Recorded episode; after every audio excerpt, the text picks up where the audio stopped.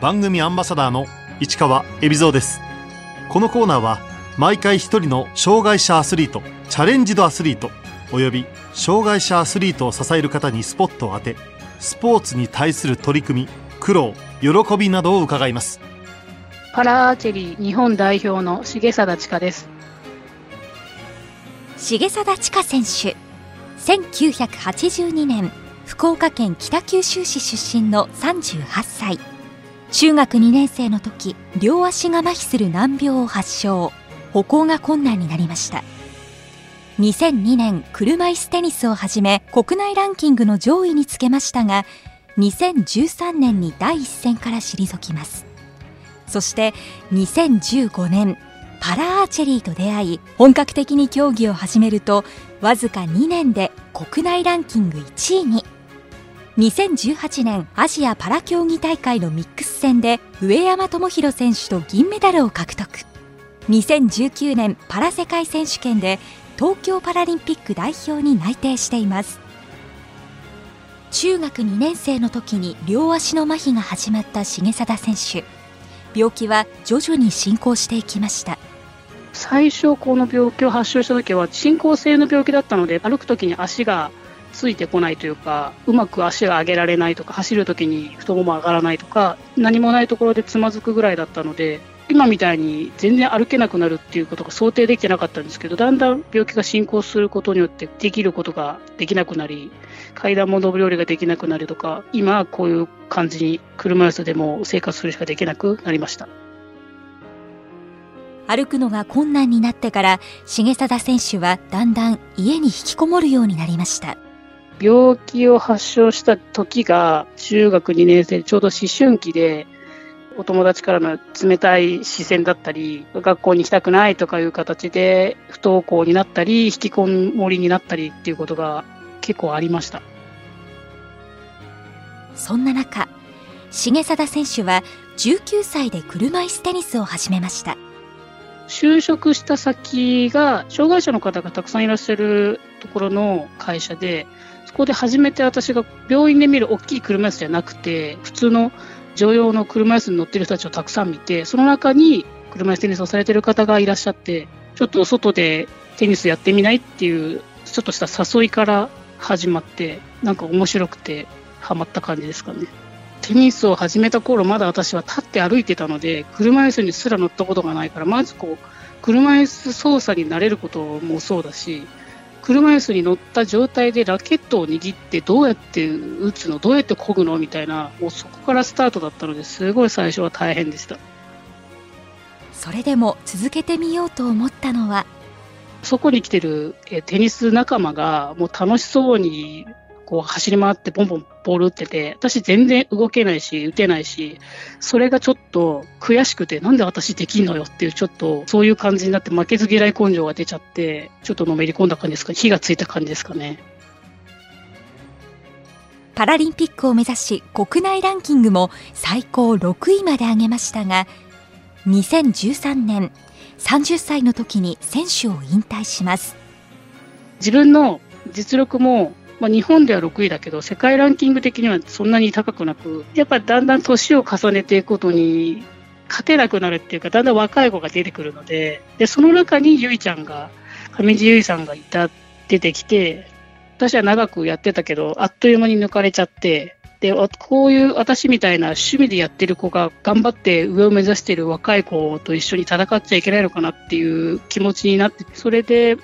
趣味としてやるのは本当ここでやめようっていう形で、まあ、30を区切りとしてその時やめましたね。それから2年。重貞選手は新たな競技に出会います。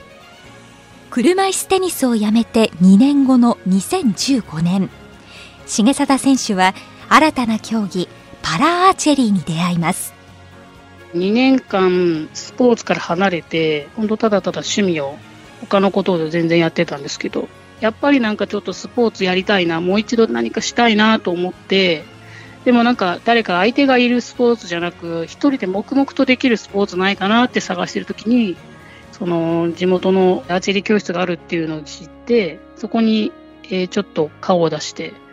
そしてやってみたらすごく楽しかったので、もう本当、本当その当時は趣味だけ。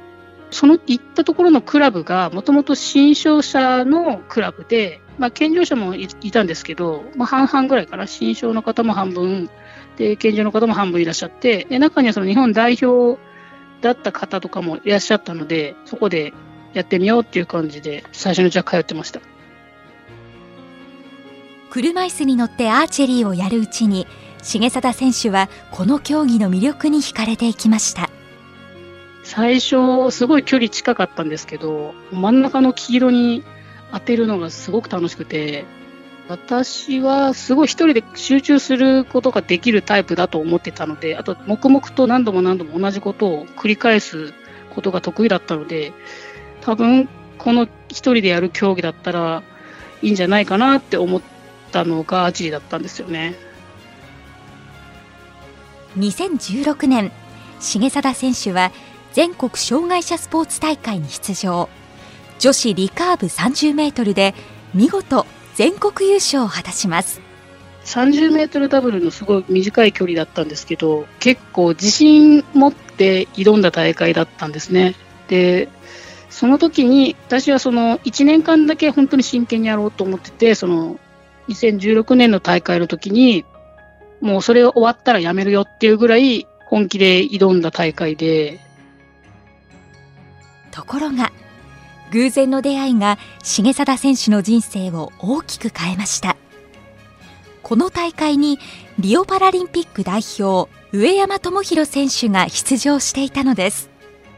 その時私、上山選手がまさかその30メートルとか50メートルぐらいの短い距離で出てるとは思ってなくて、私の中では車椅子に座ってちゃんと打ってる、綺麗に打ってる選手は上山選手しかいなくて、すごい憧れてたんですけど、たまたま私がトイレ待ちをしてるときに、私が待ってるトイレから上山選手が出てきたんですよね。で、これは声かけなくちゃと思って、もう本当なんか芸能人に声かけるぐらいの勢いで行って、その私30メートル打ってるんですって声をかけたら、じゃあ明日の練習見に行きますねって言ってもらえて、で、それがまた本当に翌日の練習の時に来てくれて、で、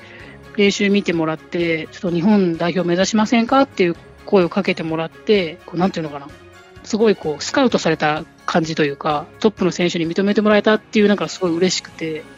それからちょっと上を目指してみようかなって思うようになりました。大会で偶然、リオパラリンピック代表上山選手と出会った重貞選手。これがきっかけで、初めて日本代表の合宿に呼ばれました。私、この中で打っていいのっていう感じなんだけど、でも、すごく燃えたんですよね。もう絶対私も負けんよぐらいの勢いで。その合宿の時は世界選手権北京に行く前の合宿だったので、結構みんなピリピリしてる感じで。でも最初のうちは不安だったんですけど、まあ上山くんも知ってるし、で、その上山くんと一緒に並んで打てるっていうのがもうすごく嬉しいし、もうすごい楽しかったですね。才能が開花し競技を始めてわずか2年で国内ランキング1位まで上り詰めました。勢いに乗り2017年パラ世界選手権にも出場しました。中国の北京の世界選手権に行きました。当時もうすでに日本の中でランキング1位になってたんですね。である程度なんとなくこう自信というか日本で勝っていけると思ってたのでよし、世界でも勝つぞって思ってやっぱ世界選手権行くんですけど、全くもって、もう点数も出ないし、その雰囲気が日本と全然違くって、すごい人数が一列にブワーって並んでる状態で、一斉にバーって打つし、後ろにはもうコーチ陣がいたり、もう双眼鏡を持って見てたり、まあ、私はその時に初めて緊張っていうことをしたことなかったのに、ガッチガチに緊張して、手が震えて矢がつがえられないっていう経験をしたんですね。で、上とのレベルの差がすごくあって、で、個人戦もそうだし、ミックス戦も上山選手と組んだんですけど、何もできないまま終わっちゃったっていうか、もうただただ緊張しただけで終わったんです。初めての世界選手権は、世界の壁を感じた苦い経験となりました。何を今まで頑張ってきたんだろうっていう、私の自信は一旦ブワッと崩れ去って、これじゃダメだと思って、世界選手権から帰って、すぐその当時勤めてた会社に辞表を出して、長く勤めてた会社だったんですけど、私はパラに行きたいので会社辞めますって言って、辞めたんです。そこが、もう絶対私は東京パラに出てやるっていう、もう決意というか、その時に東京パラに私は行くって言って辞めました。2018年、インドネシアで行われたアジアパラ競技大会のミックス戦で、重貞選手は上山友弘選手とペアを組み、銀メダルを獲得しました。準決勝の時にすごいもつれてたんだけど、リオの金メダルペアの中国のペアを倒したんですよね。すごい強いペアなのは分かってたんですよ。楽しんでやろうねって言ってやったら、なんかトントンとこううまくいって、その中国の金メダルのペアに勝った時はもうすごく嬉しかったし、まあ、決勝戦は負けちゃったけど、私たちだったらできると思ったので、もう絶対パラリンピックは一緒に表彰台の一番上に登りたいねって話はずっとしてますしね。2018年、重貞選手は自動車内装部品メーカーの林テレンプ株式会社に入社。地元福岡県の事業所に勤務しています。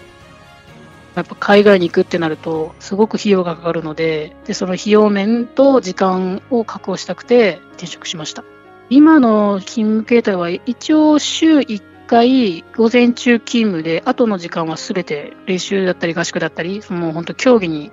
すべてを注ぐっていうアスリート契約ですね。2019年、重貞選手は東京パラリンピック出場をかけパラ世界選手権に出場。個人戦でベスト8入りは逃しましたが敗者復活戦で7人中3位となり東京への出場権を手にしました。もう枠がかかってるから私がすごい緊張しちゃってもうガチガチになって3位決定戦でなんとかギリギリ最後の最後で、えー、掴み取ったっていう感じのパラの切符だったんですけどもう私のえっ、ー、と、後ろに、その時試合がなかった上山選手もそうだし、リカーブの選手がみんな来てくれてて、もう一生懸命応援してくれてる声がすごい聞こえてて、取れた瞬間、もう後ろ振り返ったらみんながわーって喜んでくれてるし、上山君は泣いて喜んでくれてるし、もう本当その時は嬉しかったですよね。東京パラリンピックでの目標は金メダル。一番のライバルはイランのザラネマティ選手、あと中国の選手ですね。もうイランの選手はもうずば抜けて上の方にいるので、ちょっと届かないところにいるけれど、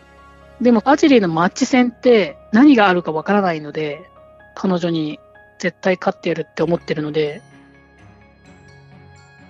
新型コロナウイルスの影響で4月に緊急事態宣言が出た後はどんなトレーニングを続けていたんでしょう？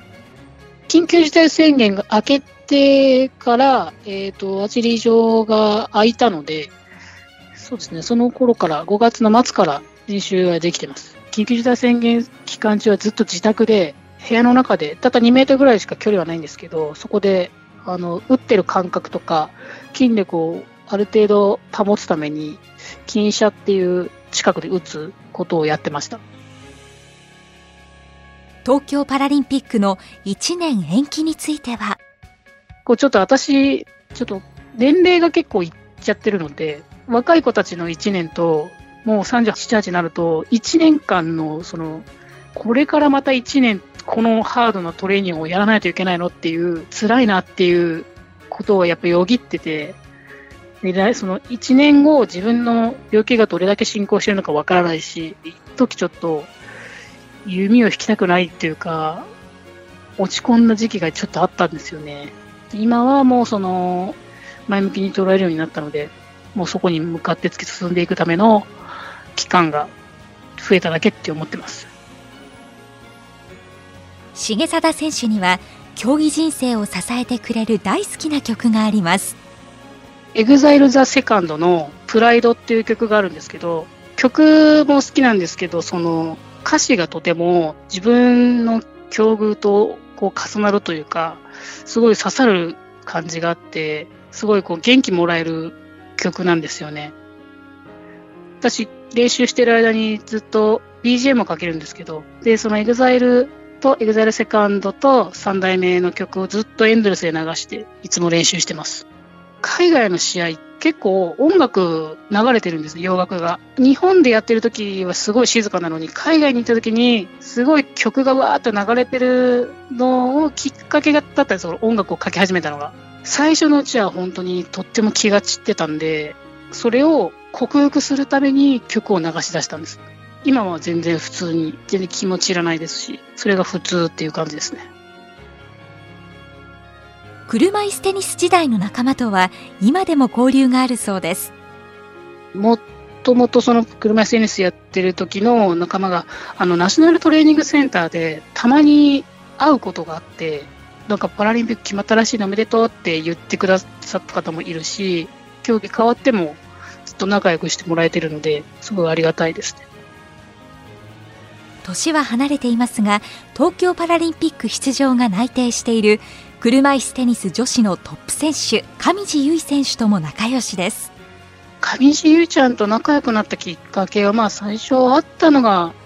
まあ彼女が小学校高学年ぐらいの頃でしたけどまあ当時は女子のテニス選手はそんなにハードヒッターの方がいらっしゃらなくてこうちょっとポワンポワンポワンって上げるようなプレースタイルだったんですけど当時私がその結構ハードヒッターだったので、その打ち方がすごい好きなんですっていうことをゆいちゃんから聞いて、うん、まあ普通になんか、まあどこでも全国いろんなところに大会行ってたので、会うたびに喋ったりしてたからですかね。結構仲が、未だに仲がいいですね。会場で会えますよね。応援に行きたいですみたいな話をお互いにしましたね。アスリートとしてこれからの夢は？アーチェリー特に結構年齢がこう増してってもできる競技なので、できる限り現役を続けていこうと思ってるし、なかなかこう、アーチェリー人口が増えないので、若い子たちがどんどんどんどん強くなってくるまで、私はずっと上で頑張っていようと思ってます。パリの次ぐらいまで狙られるといいなと思ってます。重貞選手にパラアーチェリーの魅力を聞きました。本番の会場ではモニターもちゃんとあるし、どこに刺さったとか、コールもしてくれるので、すごいその静寂の中、一本一本打つ、結構駆け引きとかあるので、そういうのも見ていただけると楽しいんじゃないかなと思います。